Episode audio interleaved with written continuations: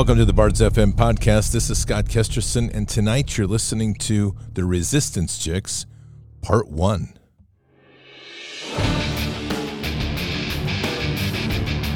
This war is real. Fighting is everything. Even though I walk through the valley of the shadow of death, I will fear no evil. Tempt not the righteous man to draw his sword. Conviction, righteousness, ruthlessness. To understand tolerance, you have to understand the line of intolerance. War is the teacher, soldiers are the students. They become the bards of war. Good evening, Patriots. And it is Thursday, April 28th in the year 2022. And tonight we've got a great interview, part one of two, with the Resistance Chicks. And we're going to just talk about sustainability and we're going to talk about gardening and urban homesteading and homesteading in general. And we're going to talk about God. And I don't think there's better topics than that right now. So before we begin all this, make sure you're getting your good night's sleep. It's essential. That good night's sleep gets comes to you by having great products to sleep on and super comfortable sheets and pillows like the Giza cotton sheets from My Pillow and like the My Pillow Classic, all of which are on sale. 60% off on the Giza cotton sheets right now. And the My Pillow Classic is down to as low as 1998. So if you head on over to mypillow.com and use your promo code BARDS, B A R D S, just like the show, just like the station, pretty clear. And you can use that anywhere on the Frank Speech site. You can use that on the My Store site. You can use that on the My Pillow site, anywhere and everywhere. And you're going to get all sorts of fantastic savings. Those things I mentioned, and many, many more, like mattress toppers, mattresses, 50% off on men's and women's sleepwear, 50% off on my slippers, all the great things you need for a great night's sleep, and many other things, like even the six piece towel set. Fantastic. And they're so good and comfortable. So head on over to mypillow.com. If you go to mypillow.com forward slash bards, you're going to go to the Bards landing page, and you won't be sorry because that's for Bards Nation. That's where all the featured specials are. And use that promo code BARDS, B A R D S. And if you want to speak to a Patriot Pillow Counselor, they're going to get you hooked up. Call 800 975 2939, 800 975 2939, and you are going to get hooked up with the best sleep gear you can possibly imagine. Again, mypillow.com promo code BARDS. Well, Patriots, it's yet another stupid day in the news, but we're not going to focus on the news today because essentially there's just a bunch of goobers out here. I, went, I will read this, though. This is a fantastic post. I just love this one. It kind of sums everything up. It says Elon Musk is basically DARPA. His mom is satanic. His mother of his children is satanic. His boring company digs tunnels for the deep state. He wants to put chips in your head truck drivers out of a job, has had close relationships with Ghislaine Maxwell, and supports satanic Ukraine. But all the fucking goobies, fucking, are championing him like he's some savior. And you call yourselves anons and red pills, but you're you're as blue as the hair of your gender confused neighbor. That's awesome. All right, that was enough of that. There you go. That kind of sets the tone for everything. Red haired goober neighbors, whatever they are. Awesome. All right, Patriots. So we're going to have a great show tonight. Resistance Chicks. We just had a fantastic conversation. I think you'll enjoy it. We're just going to touch all things important in life, which are sowing seeds, both physically and spiritually. And that's the way we go. Now, as you also know, before we begin tonight, I've said we're going to be elevating up the importance of supporting farms. That's going to be a mission now as we go forward. And that first farm that we're supporting, which the link is below, and I'm just they're raising money right now for a a payment that's part of getting their farm into their own holding and into a sovereign land. And that's Helios Farms. And so you can if you're interested in supporting that, donating to that, you can click on the link below the podcast, Helios, or just go to Helios Farms, H E L I O S, Helio. I guess that's right. I got it wrong or something. Helios Farms. Spell it. Spell, sound it out. I'm going too fast. Helios Farms. Head on over there. Check it out. And that you can support their efforts. They're fantastic. And they're part of a growing number of farms that are really building health, autonomy, and farming autonomy. The crisis in the farming industry is very real. It's it's extremely real right now. They are not playing around and trying to screw everything up. And in that process, we are literally heading into a crisis. I'm going to see if this is the clip. I think it is. Hang on a second. If this is the clip I recorded earlier on this, hang on. The basis of everything. Or am yeah, I missing listen to this.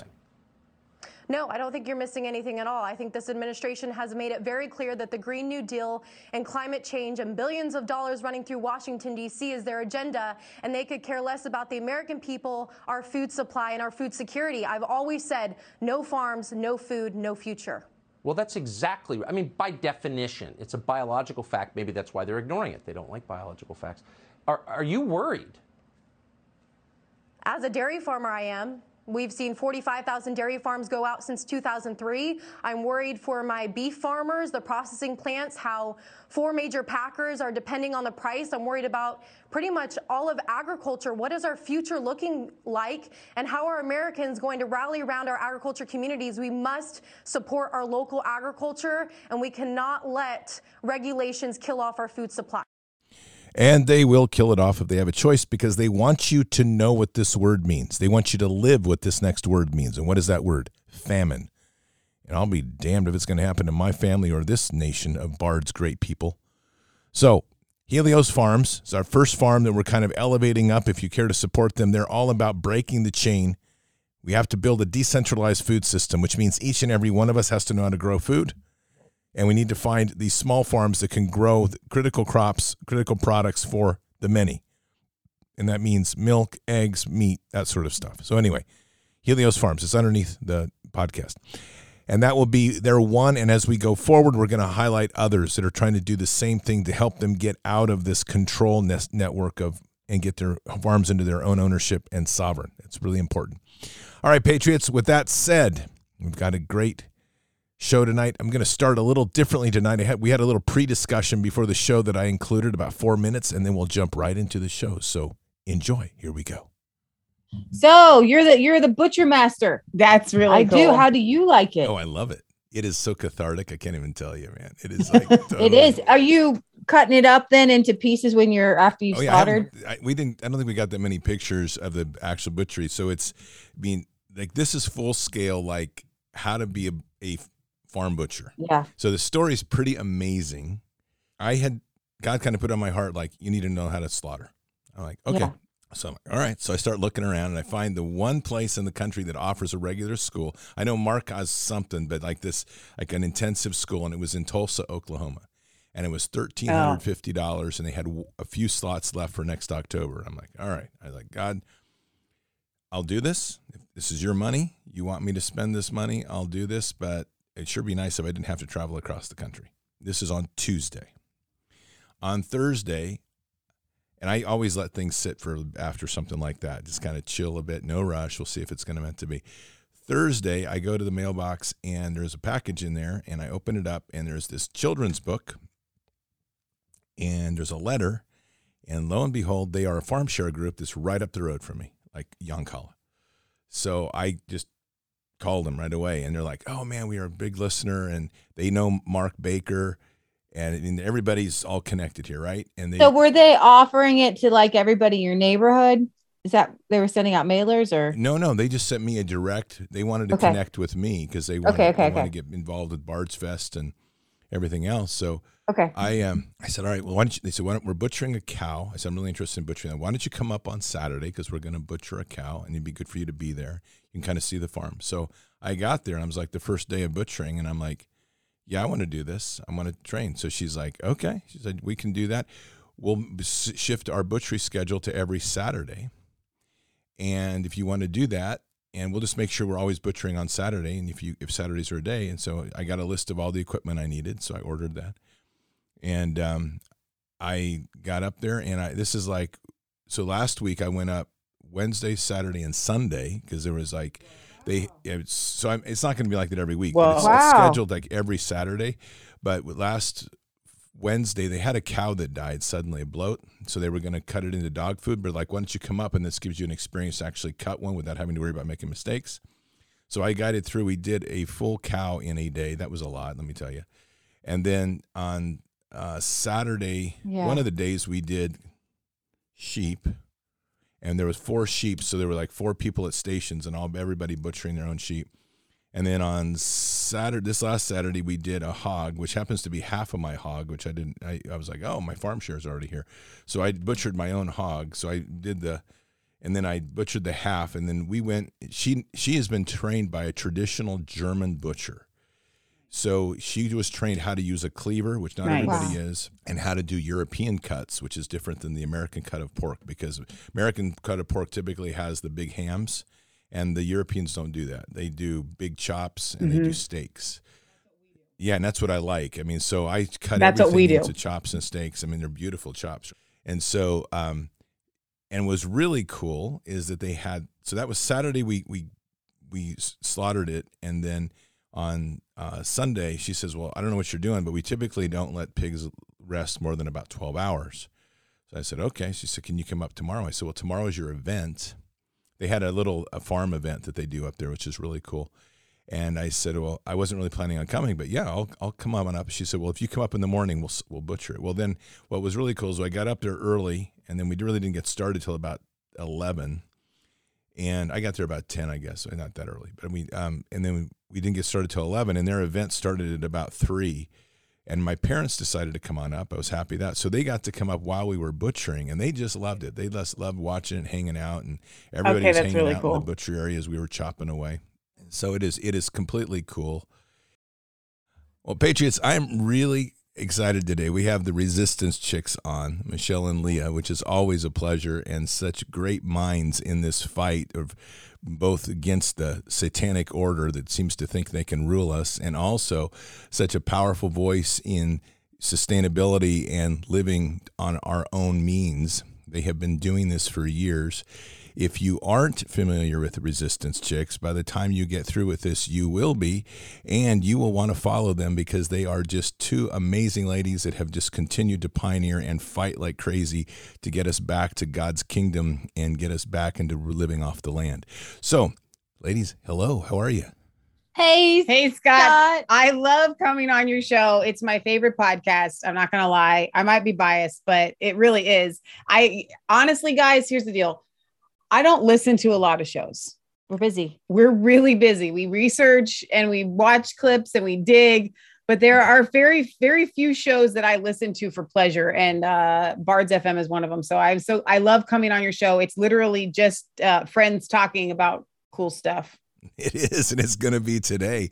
So we were just talking about slaughtering pigs, which is good, good, wholesome stuff. And um, I was just telling you, which the, sh- the channel's kind of heard my story the last few weeks of like going into this butchery program, and um, which I'm super excited about. I mean, it's just it's like a skill that we undervalue about knowing how to eviscerate and then how to butcher an animal, and it just is kind of taken for granted. A lot of people that hunt. I think kind of assume that it's all the same, but it's not, as we know, because it's it's quite a bit Yeah. different. So anyway, you were just as we were talking about that, and we were just about ready to talk about how, from the point of when you put the pig down and then hoisting that into the slaughter area because it was a tractor, and then I I know that. Uh, I got the arms raised, and Michelle said she was the tractor. Who where you guys go? So, I, I I'm I'm assuming that you guys um, take your pigs somewhere else to have them slaughtered, or do you do them on your property? No, we do them right here on the property. What I meant was, and I was, I was kind of, so Scott, Scott was, was. Yeah, go ahead. Scott was saying that he's going to have to pass this exam and slaughter the pig, uh, butcher the pig, Scald scald all by himself. all by himself. And And, I that's guess his final exam. I know one way of doing it, and that's by hand. Our farm doesn't have any machinery. We have no tractor. We don't have a tractor. And so in order, so I'm like processing like, so wait, you have to have a machine to move the pig if you're going to be doing this by yourself because we, and I say I, it's not really I. You've you've met our camera guy who's also our best friend, Matt. Uh, he literally, and this this is another conversation for another podcast, but this is heavy on Leah and I, like on our hearts.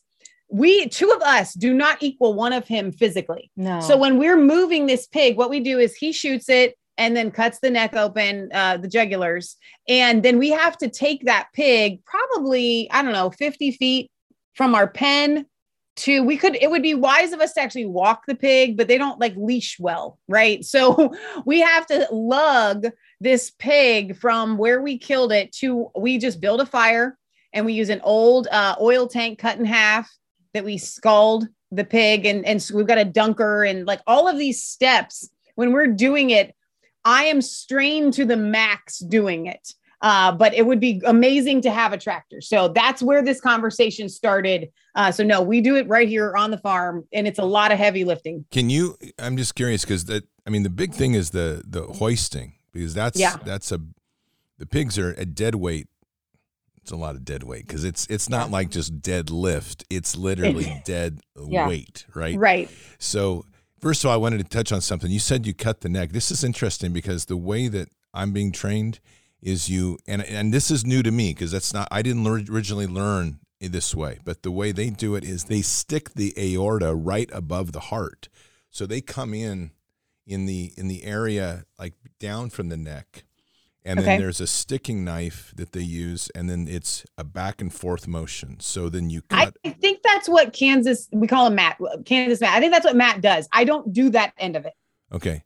No, it's just but I'm pretty sure that's how he does it. Yeah, it's interesting. I I think that eh, principally, like, you get to an interesting point because one of the big discussions that I'm involved in constantly with, you know, in my show, but also with Kira and Theo, who have the farm up there, is how do we build a human driven model of farming that's not dependent on the tractor, which is a big deal. You're bringing that up. So, um, you really, is when you get to a pig, you either have to create a tripod and scalding area next to the pig Right. which you can do, or you and you still have to move the carcass at some point, though it, it obviously lightens up once you eviscerate. It does get a lot, lighter. Right. Lee and I can move So- a half of. So once it's Why don't we start? Why don't we tell them what kind we raise? Okay, so we raise a a, a hog called a kune kune. It's a heritage hog. And they're fun little. I know people might get a little upset. They they we call them dog pigs They're like pets because they are so fun and they're so friendly. But um, I was talking to Scott about raising um, hogs, and when we were, I want to I want to back up, start at the beginning, and then get to the butchering part um, for just our viewers to see what what you can do on one acre.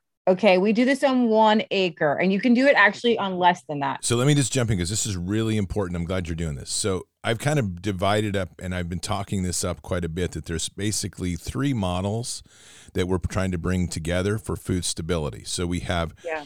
the 80, 180 acre, 60, 80, those sorts of farms that are pretty good size. I mean, they're full fledged farms when you're running them, right? With, Yeah. You're going to need, for the most part, you need equipment or at least you need oxen and a, and some sort of manual. Absolutely right. Then Yeah. I, as and I I've been listing this kind of by name. So that's kind of like the Mark Baker and the Helios Farms Theo, Yep. Theo and and Kira model, right? Yeah, And then there's your model, which is an acre, and I kind of say acre to five acres because I think that's a Yeah. Yeah. reasonable Perfect. it's range, about right? the same. And Yeah. then there's what I'm doing, which is the urban homestead, which is literally around a quarter of an acre. So when we're starting to layer these, each of those has their limitations. Each of them has their own unique challenges, but interlocked in a model, we're literally creating a decentralized food system that is impossible to ever. Absolutely. Amen. No, and starting where you are is so important. We um just I think our view, your viewers know a little bit about us. We moved in to take care of our grandma and our uncle. We have a little over an acre. Our neighbor has some land. We get to kind of mow the grass for our animals. Um, and and that's kind of cool. We started by just um growing food. I uh we started by realizing that you need to fence out certain creatures called deer. Uh, you can plant until your your your hands bleed, and then the deer will come in. The raccoons come in. Rabbits, I'm not that concerned with. Uh, we started clearing the land. We started uh, by by clearing the land. My uncle, my other uncle, gave us an electric chainsaw, like a 14 inch electric was tiny. chainsaw, and a mattock. And he said, "This is a stump remover." He just handed it to us. Said, "This is a stump remover." Okay. So we looked it up. We were city gals. We literally, for the first, I would say, three or four years, lugged around that 14 inch electric chainsaw with with 50 foot to 100 foot extension cords to all of our girlfriends houses who would say oh you know how to use a chainsaw now and we're like yeah i read a book okay this is where we started i want you guys to know where we started You can start anywhere. okay I would not recommend getting an electric chainsaw if you're going to buy one. Just, just, get buy a one. gas one. But that's what we had. That's what was given to us. Okay. We we have since upgraded. All right. Um, but this is also kind of where I want to just jump right in. And something is so on my heart with this whole gender bending craziness. Okay. God has really put this on my Yes. heart. Men, Men, uh, you are awesome. I love we them need so you much. So much. Please be men. I need you because listen, like Michelle was just saying, Michelle and I, we're Swedish. We got the shoulders, we got the hands, we got I hit doors when I walk through them. I kid you not. Maybe I'm clumsy, but they stick out. We are stout girls. We are we strong. and I believe that women can do awesomeness. And I want to encourage every woman to do everything that you can to the extent of your abilities. right. But when you reach the end of your abilities, men are just getting started. So and that's true. just the truth. Okay. real men. And that's what we want to call out the real men. Okay. Uh, because when we started our little homestead, we would be moving these giant logs and we'd have dudes come by and they would just be like, Oh, that's nice. I'm like, You're not helping. Where is the chivalry? Okay. Because because the, I was just was making a post today about modern feminists, mo- modern feminism, and this all ties into the homestead, you guys, because we fix this gender bending nonsense.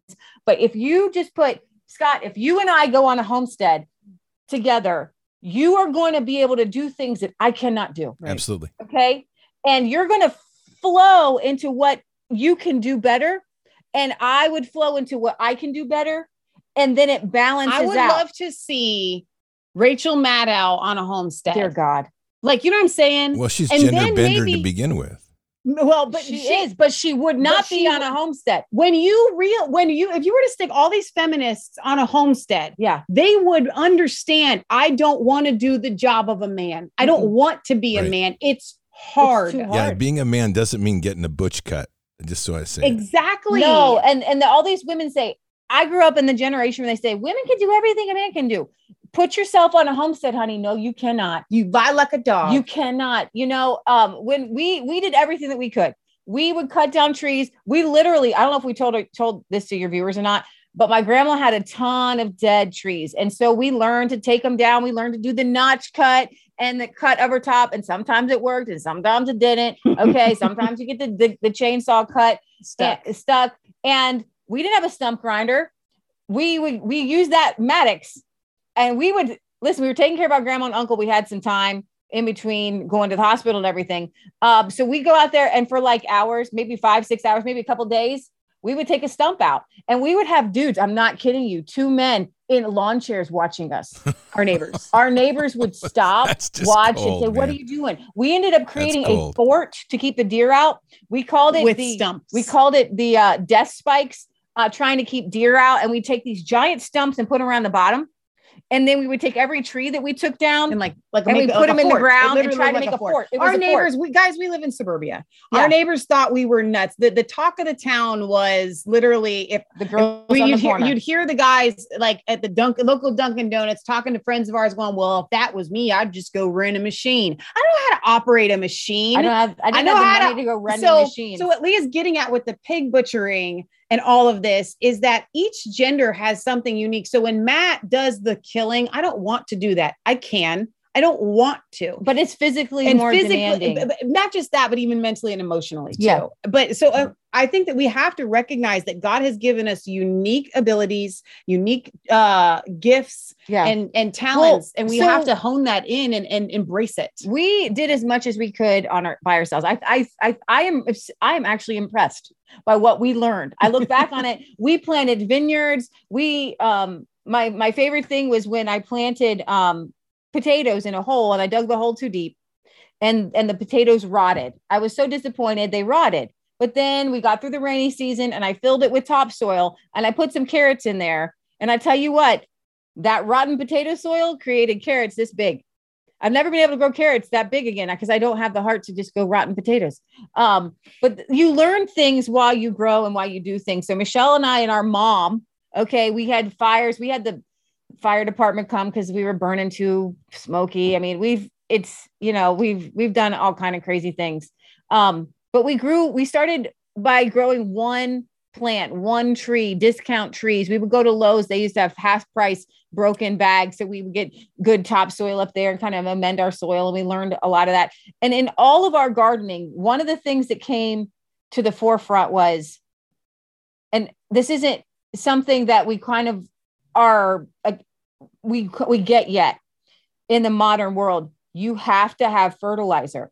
Yeah. So I was going to the store and I was buying 10, 10, 10, or I was buying this or whatever. You've got to have good soil to have good plants. So the first few years of my garden, they went well. But if what the, the vegans and the vegetarians don't understand is you need to have animals to create the fertilizer. because you need fertilizer. Yeah, absolutely. Because if you're taking stuff from the soil, you have to put things back into the soil. and compost isn't enough. And compost is well, you can you can bring in compost. Compost is a good. But I mean, you're not going to on a sustainable farm. You're not going to be able to compost And you specifically won't. There's Right. there's other ways. Yeah, There's I ways. think there's a leaf there's a compost. critical there's a critical piece here though that and this is gets to that next layer of being a good farmer gardener right or homesteader. It's a it as you said. I mean, you really need that inject of like the manure and the other things. Your compost is critical. So is crop rotation.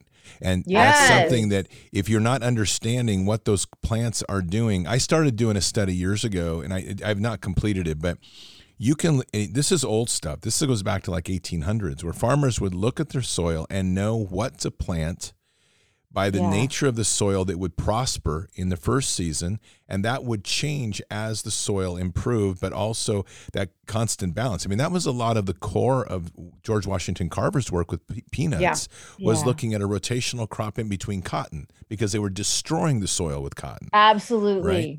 so it, yeah, crop Absolutely. rotation. I'm agreeing with you. I mean, you, it's it's a complex system. It's not just It is like so complex. And I want to encourage everybody who starts a garden and says, oh, it failed, or I don't have a green thumb. Anybody can grow. It's not about having a green thumb. But at the same time, we are on a, such a stiff learning curve. Scott and I were talking about this. Um, we need to start growing food now. And we need to learn now. The food system is getting depleted.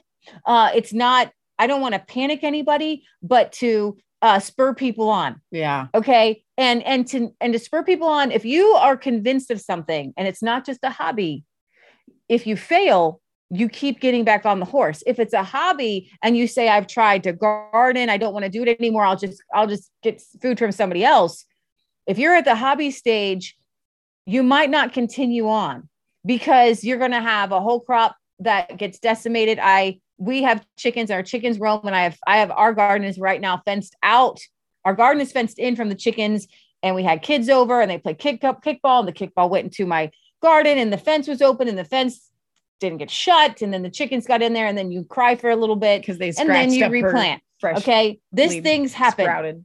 and then plants. that's why this whole relationship with agnostics and atheists, there's not a lot of atheists when you garden, when you farm, because you're reliant upon the Almighty Mhm. to bring you good weather, to bring you wisdom, to um to give you rain, you know, to have to to, to help you to grow food. That's why there's so many um pagan cultures that worship a sun god, worship the solstice because they they recognize every single person is built it's built in us there's a higher power at play here Yeah. You know and so calling on god. And when you start to do things like plant uh, a grapevine the bible literally scott have you seen this? Oh my goodness. That's that makes sense in the bible. I am the vine you are the branches. Apart from me you can do nothing. Right. maybe you don't know this. There's a grapevine that grows up. The branches go out. The fruit comes off of those branches but those branches get trimmed every year. But the the the vine is the same and gets bigger and bigger and bigger can go for years and years and years and years that's jesus but he's constantly trimming us and we're we're the branches and apart from him we don't bear any fruit Well, we hear it all the time. A lot of people are like, well, this whole like garden thing, the growing food thing, it's just not for me. I'm Hmm. going to support those that are doing it. Well, honestly, I don't have a lot of respect for people that say that. And if you're one of those people listening, please hear me out on this. But I just, you know, when it comes to the way that God designed us, He literally placed man in a garden. And the entire Bible is based around parables agrarian not, culture not just because that's how they lived back then. yeah yeah yeah It's because that's how we live as humans. And so it- you will never be able to truly understand those parables you won't understand god and you'll never be able to understand God unless you're actually doing it. I- you're I, know people food. think I'm crazy for saying that, but there's just something about getting back to the garden that God created. no, because we've got you know Operation. What I've been talking lately, I haven't built it up big yet, but Operation Sowing Seeds. Oh, which is right out of the parable, right? And it's the whole principle that until you put your hand in the soil and start Right. dealing with that with the seeds and the growing, you're not going to appreciate what it is to spiritually sow. And as you That's do so that, good.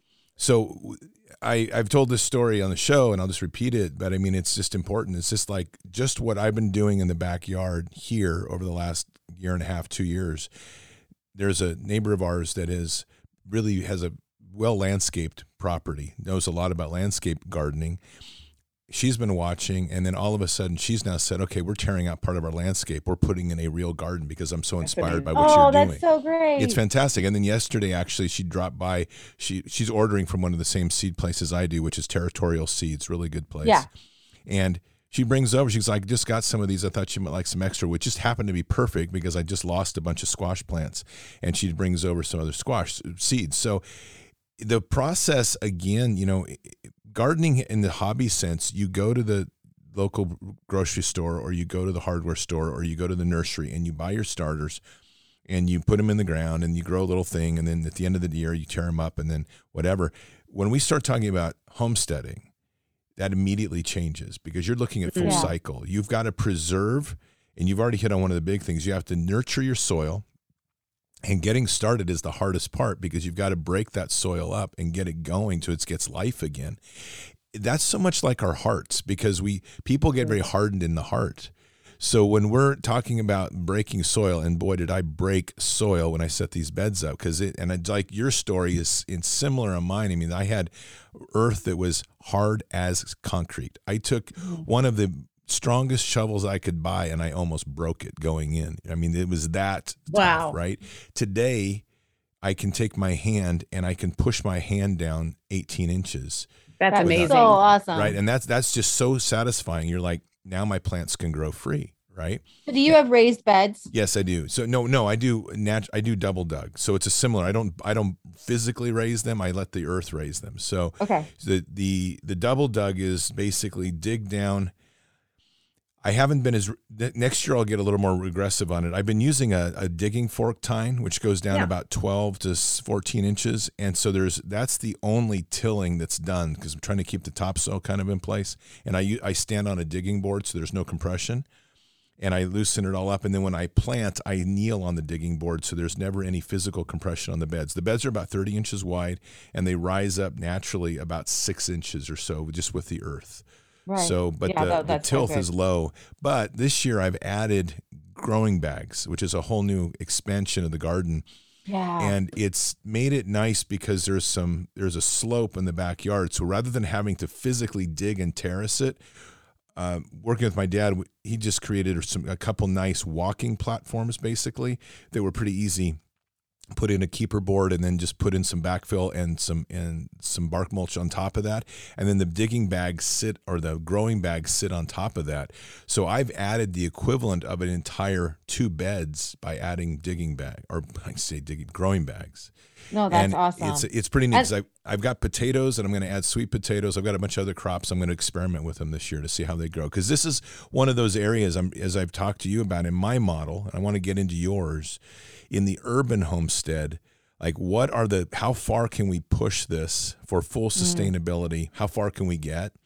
I estimate Yeah. that with the fruit trees we have and they're established, and the garden, we should be at about 100% of fresh fruits and vegetables by the end of this season, which is a pretty That's big huge. for for an urban space, right? Yeah. No, that is that's what I want people to kind of understand that you have to think outside the box.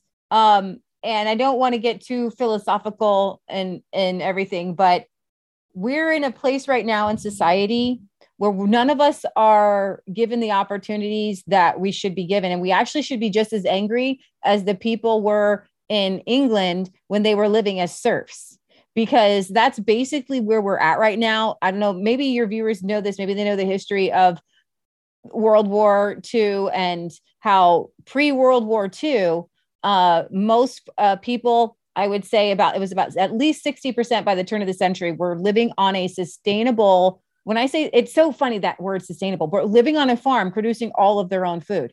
Um, and then what happens is we get involved in banks, we mortgage property, and the banks steal, I call it steal, all of this land. Now, some people could say they shouldn't mortgage, they shouldn't do this.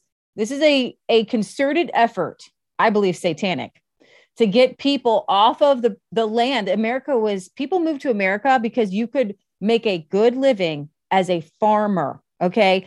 There were, there were openings all over the place for jobs because nobody wanted to work for anybody else because you could own your own land, grow your own crops, and be a very good country gentleman on a farm. That's the dream.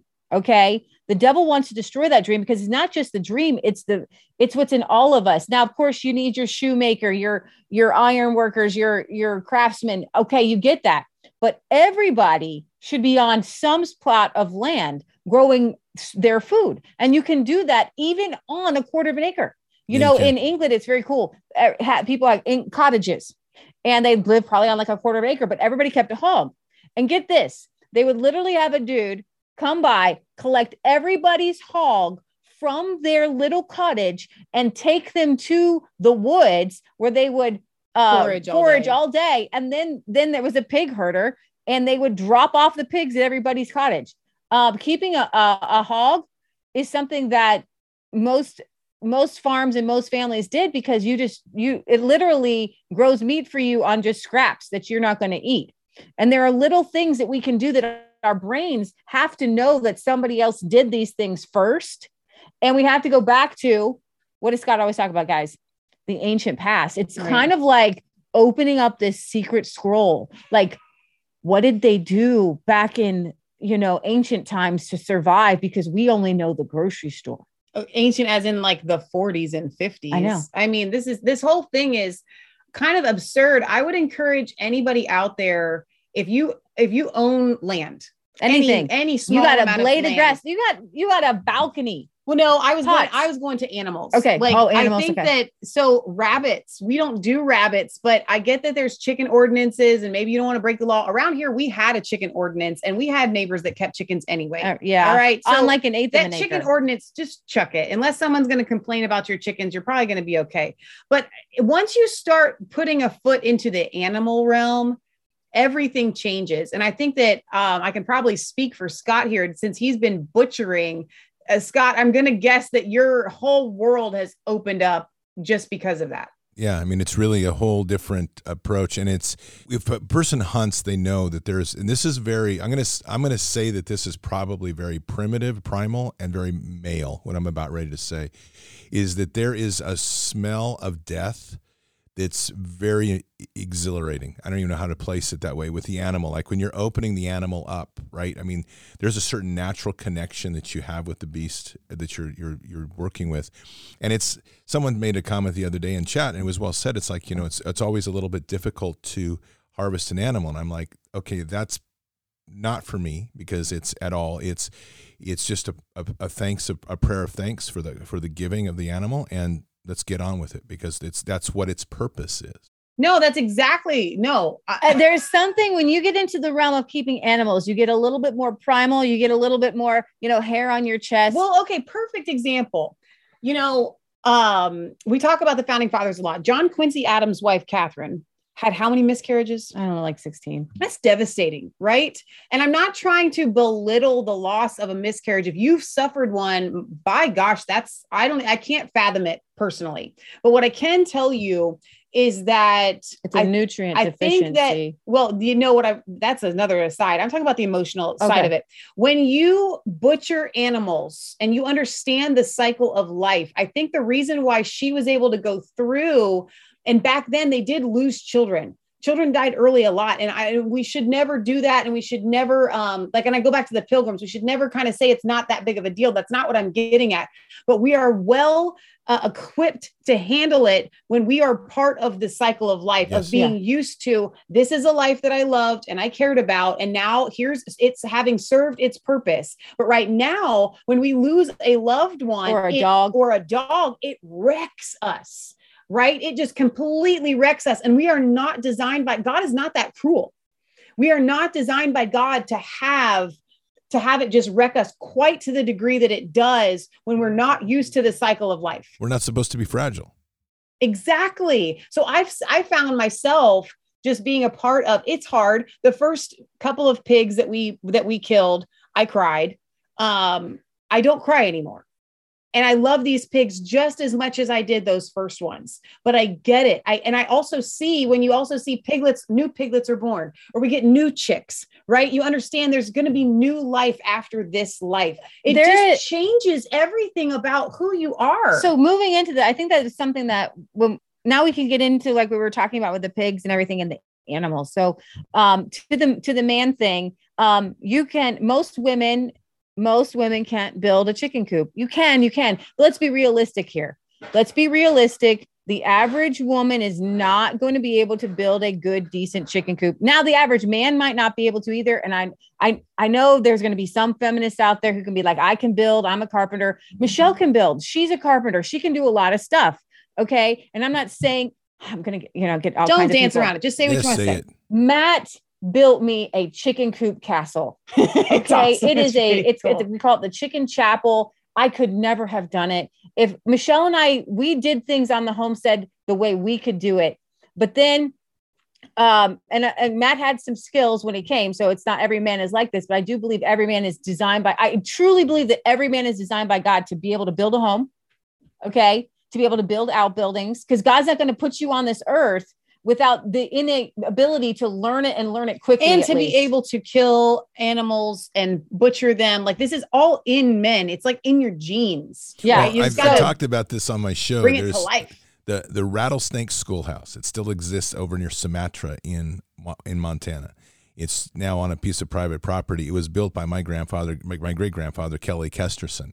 Okay, oh that's really cool and it's what's neat about it. And to your point, I mean, this was kind of the trades were understood, right? It wasn't excluding people, but he had basically two tool bags and of course no power just keep that in mind everything was hand tools and if you could show him a picture he could build it that was his reputation so cool.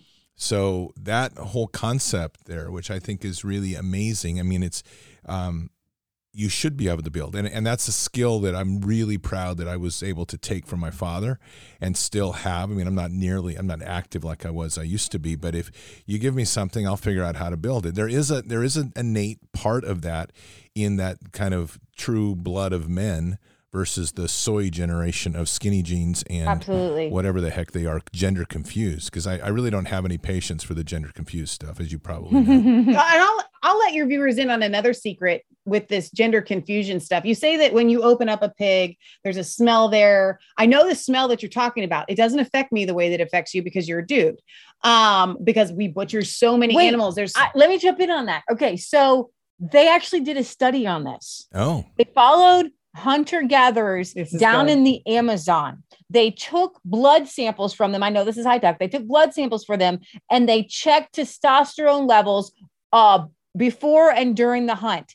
Before and during the hunt, these testosterone levels go off the charts. But something happens. It's so cool. After the kill is is done, and the and the hunting men were going back to the village, going back to their families. They took blood samples and their oxytocin, which is considered more of a female nurturing nurturing hormone. hormone, which is what um, you need, which, what comes on females um, When they nurse. When they nurse. it's a nurturing hormone. Their oxytocin levels went off the charts because what happened was they went from hunter gatherer, intense testosterone to this, and it's, oxytocin is a high. It's actually a legitimate high, like better than any drug.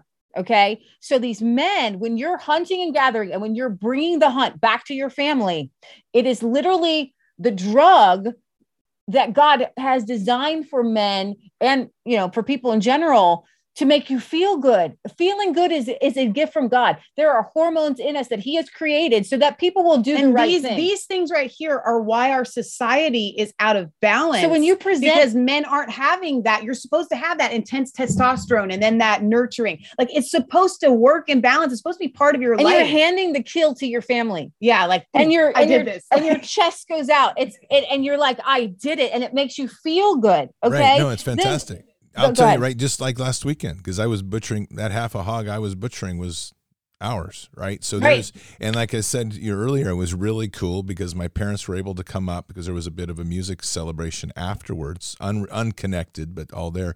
And they were able to watch as I was cutting up the hog. There is a fantastic feeling like when you're splitting open the ribs and you're showing those, those steaks or those pork chops and the beauty of the meat and you're knowing where it's going. Yeah. Right? You're knowing that thing when you add to We're gonna that- eat it. Yeah, exactly. It's gonna be. It's in our freezer. We're good. You know. So if you don't like meat, don't come to my house. That's the answer. Right, right, right, right. Okay. so we, we so we started to we started our first animals were chickens and we started keeping chickens and we start with the baby chicks and there is something again with the male and the female. Men think that baby chicks are cute and whatever but women think they're really cute. And it's really happy and they're so precious okay? And you kind of bond with them right? And there's just this innate ebb and flow. So like for our homestead just give you an example. Matt is incredibly awesome. He can build anything. If i need something he'll build it. He built my chicken coop. He built a chicken run. Um he and then we went into this is that my favorite book is the self-sufficient life and how to live it. And and he talks about john seymour talks about what you can do on the small farm and on the big uh, and on the bigger level. What we did is i believe in pastured animals. I absolutely do okay? Absolutely want to do pasture. But on our property we've we we do a wood chip method and then we bring in hay and our hogs get plenty of room to run they can go outside they can go They inside have a big There's old a- mud pit. so we started, and I did all my research, and we do the we raise these kune kunes. Um, they're they're very happy, they're very friendly, and we started to breed them. Um, one time we well, one of the pigs we got, one of the gilts we got, we She didn't know she was a sow. She We came pregnant. We went out in the winter. It was five degrees, one of the coldest days ever, and, and there were piglets. There were three piglets running, three or four piglets running around. Only two survived. Um, and we were like, wow, I guess we're in the piglet pig breeding business. And those were our first two pigs. And like Michelle was talking about the cycle of life. So when it's important to breed animals, I feel like every person important. needs to be part of of a breeding of something because when you see new life come and like when when we first bred our pigs and and it takes three weeks three months three weeks and three days. And when those mom when those little piglets are born they look like little puppies and they start to nurse. I'm telling you guys it's like you go to a different place. It's so good. Like people spend money on watching movies and going to you know amusement parks. But when you're watching little piglets be born and they're nursing and it's just so good for us. And i think that this cycle of life we're so far removed from it. We're so far removed our- from our creator. And when you see it like michelle said when you're when you know you have more piglets coming it's not, it's not hard, to say. Could, So now we're we're about five, six seasons in yeah on on the pigs. I would say at least maybe maybe more than that. And as each season goes, and you butcher pigs and you breed more pigs, it gets so much easier to do. So I just want to encourage you now, Scott. I know you wanted to get into bees here today. Can I finish on the pig butchering? Because I feel like Okay. this is this is where I said all of that to get to this part on the Okay. pig butchering. Hit it. So to get for for men and for women to understand something. Uh, we were talking about the farm machinery. So when we first butchered our animal, I don't know if Justin was with us or just Matt. I think No, it was just Matt. So we YouTubed and we had gone out to our Amish friends and our Amish friends, the the men there, the young men, uh, and another another Amish man named Scott um, Scott Richardson. They showed our friend Matt how to butcher, and they they gave him uh, the tools. And when you're, as you know, and your viewers probably know, when you're doing the slice in the middle, if you you got to make sure you don't you get don't the cut the, the gut. bladder Big, or big the Or deal. gut. gut. It's Yeah. The really, important and they're gut. watching, and, and when they you give somebody a newbie the chance to cut down the middle, everybody's like, oh. Oh, do it, do it right, buddy, or we're gonna, you know, you're getting out the hose and it's gonna smell real bad. Yep. Um, so that first butchering, um, Matt and uh, all of us, we spent like hours and hours and hours just watching YouTube. And I actually watched the European butcher on the pig. So um Maybe that's why we do it. That yeah, maybe that's why we do it that way. And our friend, again, with the whole man thing, I can't weld. I don't really have a desire to learn how to weld. Uh, he looked up how to do a a, a, dunker. scalder, so a dunker, because our pigs are very hairy, and and in order to keep the meat, you really want to scald and scrape.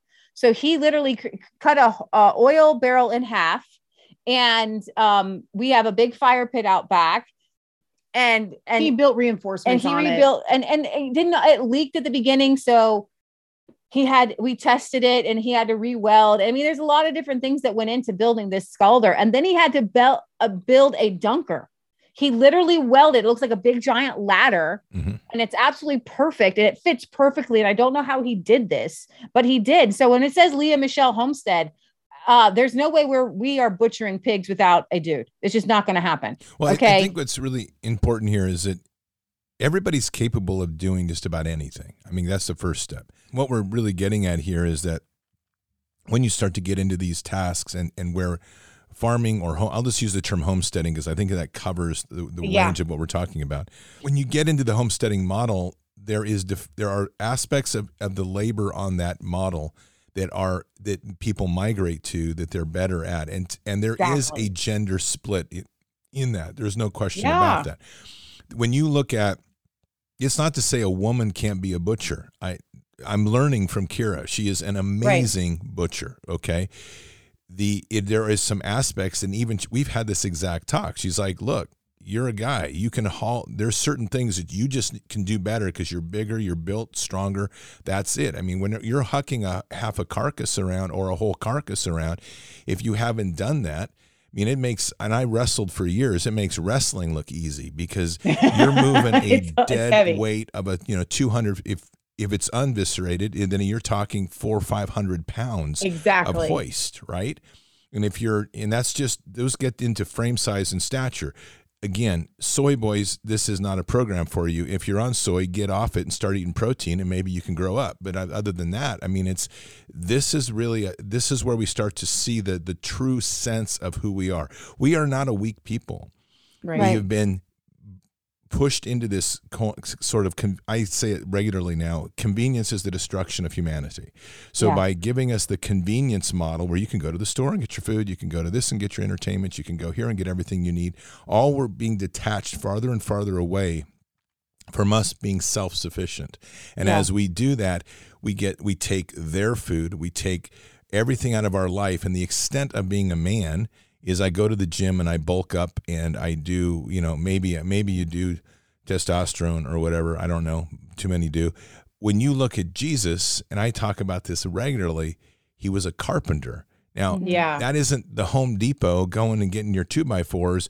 This is hewing whole trees down to shape lumber and building things. And by the way, those trees were acacia and myrtle and others, but those are difficult trees to work with. That wood is dense. And if you haven't worked it, which I have, it is it's massively time consuming. I did a myrtle wood top for a desk for somebody. It took me, and I just did it at night when I was done with my day.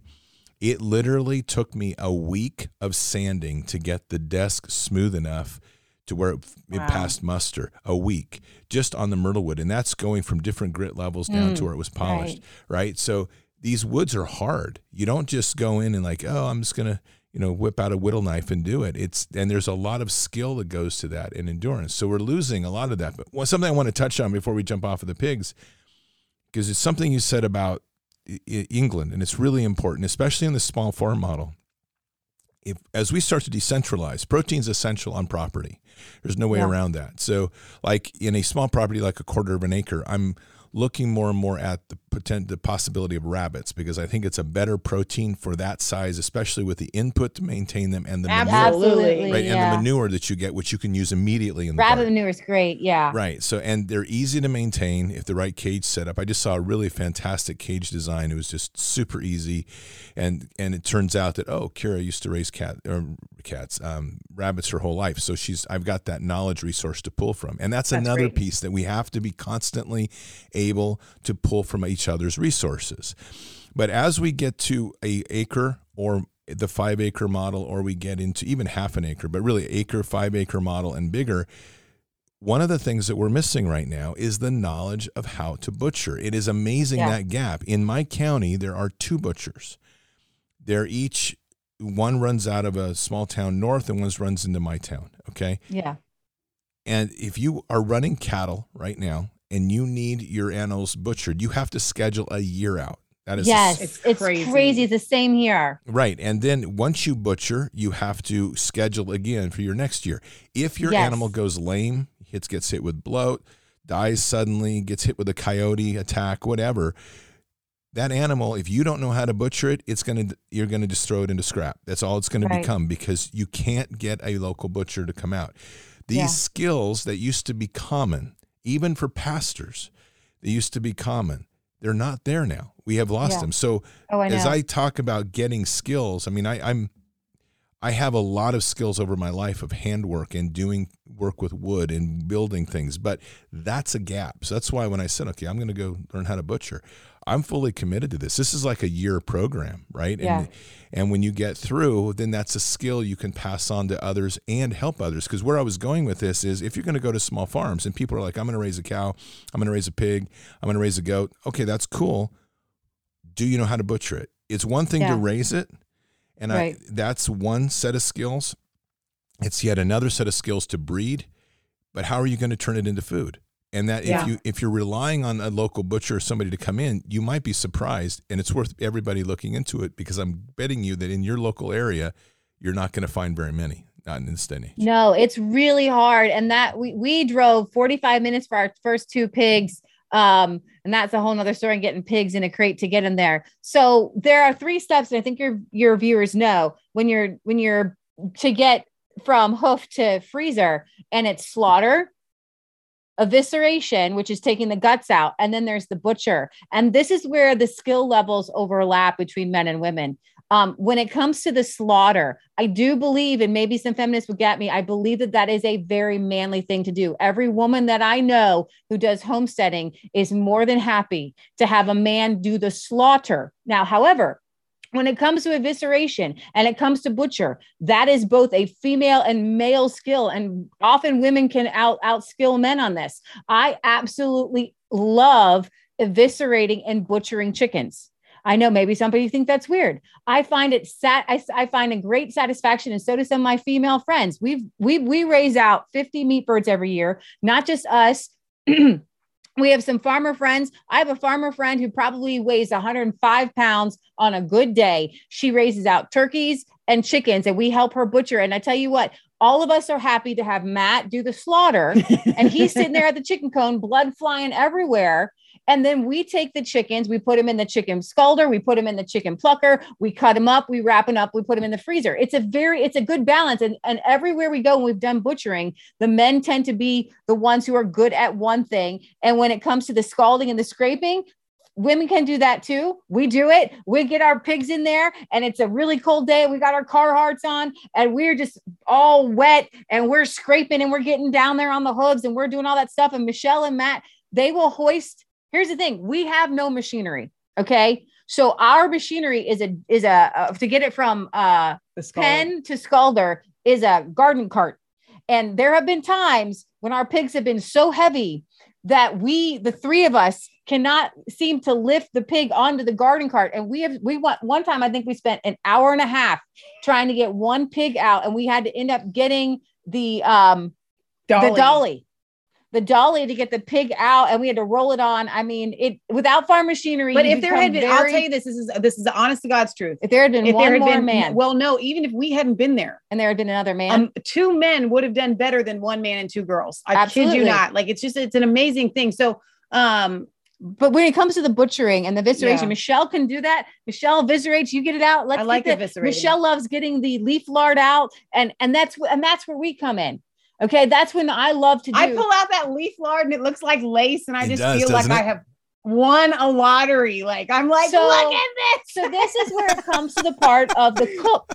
So uh, we tend to do a little bit more of the cooking, and um, so And you so know it's what valuable kind to me. of, what kind of cuts you're going to make, um, what kind of uh, lard we're going to have, so we Okay, can so make I gotta pie jump in crust, here. biscuits. yeah, you hit something. Men, if you don't know how to cook, get busy. Because I'll tell you what, my favorite book when I was in elementary school, middle school, and high school was The Joy of Cooking. I've read that book You're forward kidding. and back. I would I No. cook like crazy. So if you don't know how to cook, you don't know how to prepare your meats, don't know how to know know what a good cut is, you're behind the power curve. Get busy. That's like No, the that's most so I good. cannot believe you read That's the so Joy good. of And you know what? This is I what my mom book. says. I love it. This growing up as in a household of women, this is what my mom would say. Hey, men, you need to know how to do everything, everything. cooking, sewing, building, everything. I don't. Y'all need to know how. And then the help meet, that's why it's called a help meet, comes to help you in what you're doing. And that is that is the beauty of Think a marriage. about it. In the very beginning, let's go back to Adam. Okay, God knew that Adam was going to need a helper, right? But it was all on you first. Right. We're just here to help. Yeah. We're just here. Well, you know, to so this was what was pretty cool about being in Afghanistan. Uh, There was many cool things, but this was one cool one. Is I mean, these are all men armies, right? There's no women. There's always somebody in the ranks that knows how to make bread. There's always somebody that knows how to butcher an animal, and there's always somebody that knows how to cook rice and meat. That is a never ending process, and men know how to do it. And that's because they don't have a defined cook unit like the U.S. Army does. And nothing's prepared because everything comes raw over there, fresh. So like they, when you go into a, a fire base, that they like a little say outpost like we were in, they will build a clay oven. They'll do it right there. They cook their bread on a flat, like on a hot surface. So they Right. build the clay oven so the it's underneath, and then they they cook the bread. It looks more like patties, and and it's a it's a yeah. it's A um, flatbread. It's a flatbread, right? And then the meat they get is always going to be fresh. So it's either going to be a recent kill or they're going to bring the kill in and finish the slaughter. And then the whatever else they get for potatoes and stuff they get on local market and they usually they usually stew the meat. So it is a process that men understand that they have to be part of in order to survive. Right. You don't get to go to McDonald's. You don't get to go out to eat. You don't get to go to the store and figure out that the only way you're going to cook is just on the barbecue. I mean, it's a lot more to it. And so, Right. you know, if you are from my point to men, if you if you're going to be I think one of the coolest things is when men can cook, understand how to prep, understand and- I, I will say this there's a lot of men that really know how to cook game which I'm, really impresses me because they're better at Yeah. it than me but field field cook it out of the like field camps for hunting camps. Um, but bring it into the house because that's part of what we need to be. So kind of where i was going to lead with this is when you start decentralizing agriculture as we were going because we've got you know the small model middle middle model and bigger model we're going to integrate that. If we can't prep the meats the vegetables are one thing but if you can't prep the meats you end up with a burden of, of protein on your on your property that's unexploited and it has Right. to be part of a process so learning those skills and i would just encourage everybody like if you if you can get with a hunter and go learn how to, to do game do that uh, every animal's got its little tricks to do that. You know, the way you skin grouse, if you know how to skin grouse, it's literally like one cut, one pull, and the whole thing's free. The whole carcass, That's Okay, cool. amazing. Right? And so if you it, chickens have their thing, turkeys have their thing. Some guys do turkeys, wild turkeys. They just cut the breasts out. Some people keep the whole carcass. So it just kind of depends, right? So deer have their thing, and and I'm I'm learning a ton on the other side of this because even things I knew about cutting up a deer, there's logic in it that I wasn't taught because of flavor and why you do things you learn when you're going through formal butchery. so Right, it's just again the skill set is men or women know how to know how to deal with your your meats. Understand Yeah. that because it's going to be if we're going to decentralize, whether you one wants to believe that the system's coming down, which it is, just in case people question, it is coming down. You're not going to be able to go and get your processed beef. You'll get Right. bu- bug protein. I'm sure will be highly plentiful. Oh, Oh Lord, have I'm not doing it. I refuse. I refuse. I mean, they're they're already doing taste tests. and They're trying to get this sold. It's such they garbage. sell them at we have a, a thing called a Jungle Jim's it's like one i don't know if that's nationwide or Yeah. whatever but it's you know the international stores where they sell just about everything Yep. and every time we go in there they've got a big thing right out front with these like candy coated bugs and i'm Yeah. like So here's the thing about men. I'm going to throw this out there, and, and I'm sure your viewers all agree, so it won't offend anybody. If you're the kind of guy who says, I like to eat meat, but I could never kill it, you have you any man card that you earned in any other skill. it's You gone lose it revoked all. set it on fire You lose you lose all man cards. You lose them all. You have the very first thing that a man can do to get a man card is say, I can kill an animal. I can provide for my family. Hunting and gathering. It's the it's the most so awesome. primal. I'm doing thing. that one.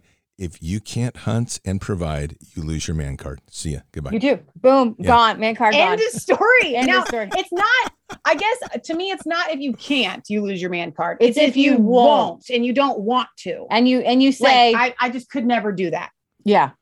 Well, that, that okay. So for all those soy boys out there that might be tuning in, there is hope for you. There is hope. that means you, as long as you're willing to to hunt and learn how, and that means that according to the experts, you can get your man card. But boy, do you have a lot of work. You have a lot of work, to, do. to do. Patriots. That was the first part of the interview with Resistance Chicks, and it is. Uh, a, I think you can say we've got a lot to talk about, and there's yet another hour to come tomorrow night. So buckle up. right now, there is literally nothing more important than food, and it's fundamental to everything that we do and everything that we're about.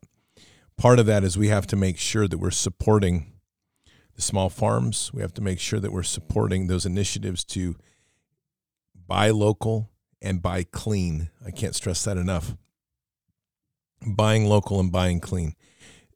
When I say clean, that means unvaccinated, unpolluted food that isn't genetically modified, that doesn't have petrochemicals built into its system. And with the animals, that means not just clean grain, but unvaccinated completely through and through. And I'm, I'm going to tell you, that's not an easy thing. In fact, it takes a full cycle. So I'm in the process right now of working with a cattleman to get clean cattle on a piece of property. And he's managed to locate some, but you can't take them to market like you normally could. You cannot take them to the auction houses. You can't take them to the feed places. I mean, it's or the big slaughterhouses. You have to have them all vaccinated. So we have to reshift. This is one of the biggest fights we have. And food is central, and our small farmers are central to the success of this nation. We don't have that, they win. And I, I just, I literally mean that. We don't have small farmers, they win. There's no, I don't know what else you're going to eat. And I, last time I checked, you can't eat your phone as much as you may want to chew on it. It's not going to fill you up. So, and last thing, men, don't lose your man card. Learn how to slaughter, learn how to provide for the family. That's pretty much it. Patriots, let's do a quick prayer. Father, we thank you tonight for coming together in this really amazing discussion that we're having and just opening our eyes and ears to all the intricacies and the the fulfillment, the enjoyment, the reality of the production of food and truly sowing seeds. Father, we just pray that so many more will join this awakening to realize that it's not it is both physically necessary and spiritually necessary to sow seeds in, in this time we have to reclaim our food and at the same time through that process we know that we can reconnect with you in such an amazing way in a way that's not even describable until we start to really put our hands in the earth and start to touch the animals which you've provided for us to accomplish the bounty and the fulfillment that you've needed which which you've offered always that's unlimited and, and always giving. So thank you, Father, for all that you give, the blessings you provided for us. Thank you for the wonderful discussion we've had tonight. And we say these things in Christ Jesus' name. Amen. All right, Patriots. So tomorrow night, part two with the Resistance Chicks, and we'll pick up right there at the Soy Boys and Man Cards, and we'll take it forward. Keep your head up and your eyes forward. Never bow to evil. Never relent. Always press into the fight keep your prayers up. Right now, we need a lot of prayers for our farmers, a lot of prayers for the build, rebuilding a resilience in our food system and a lack of dependence on our food from the corporate beasts. God is with us, He'll never forsake us. And in the end, God will always win. But we are here in this time, in this place, fearlessly for such a time as this. Occupy the land, expand the kingdom mission forward. Patriots, I'll see you tonight for Fishers of Men. Until then or until the next time, God bless and out for now. We shall pay any price, bear any burden, meet any hardship, support any friend, oppose any foe to assure the survival and the success of liberty. Every thoughtful citizen who despairs of war and wishes to bring peace should begin by looking inward, by examining his own attitude towards the possibilities of peace Too many of us think it is impossible. Too many think it is unreal. But that is a dangerous, defeatist belief. It leads to the conclusion that war is inevitable, that mankind is doomed, that we are gripped by forces we cannot control. We need not accept that view. Our problems are man made, therefore, they can be solved by man, and man can be as big as he wants. No problem of human destiny is beyond human beings. Man's reason and spirit have often solved the seemingly unsolvable, and we believe they can do it again. Surely the opening vistas of space promise high costs and hardships, as well as high reward. So it is not surprising that some would have us stay where we are a little longer, to rest, to wait. But this city of Houston, this state of Texas, this country of the United States was not built by those who waited and rested and wished to look behind them. This country was conquered by those who move forward, and so will space. We choose to go to the moon in this decade and do the other thing, not because they are easy, but because they are hard. Because that challenge is one that we're willing to accept. The energy, the faith, the devotion which we bring to this endeavor will light our country and all who serve it. And so, my fellow Americans, ask not what your country can do for you, ask what you can do for your country.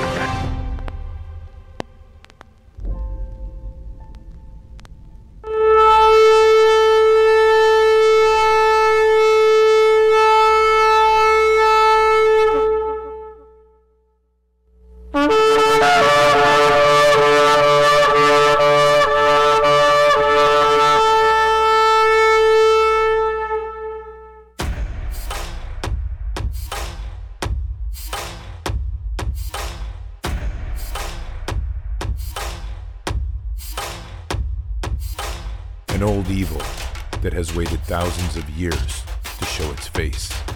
It has only one intent to destroy God's light and to enslave. It has no scruples. It has no rules but one to win at any cost.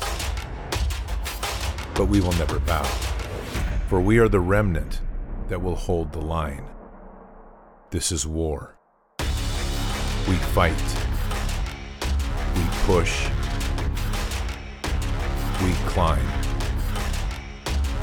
We never give in. We become the nightmare that evil didn't know could exist. We pray. We stand. We live by the words, In God we trust. We fear nothing. We are the light that can never be extinguished. We are patriots. We are the digital army that will help deliver God's wrath.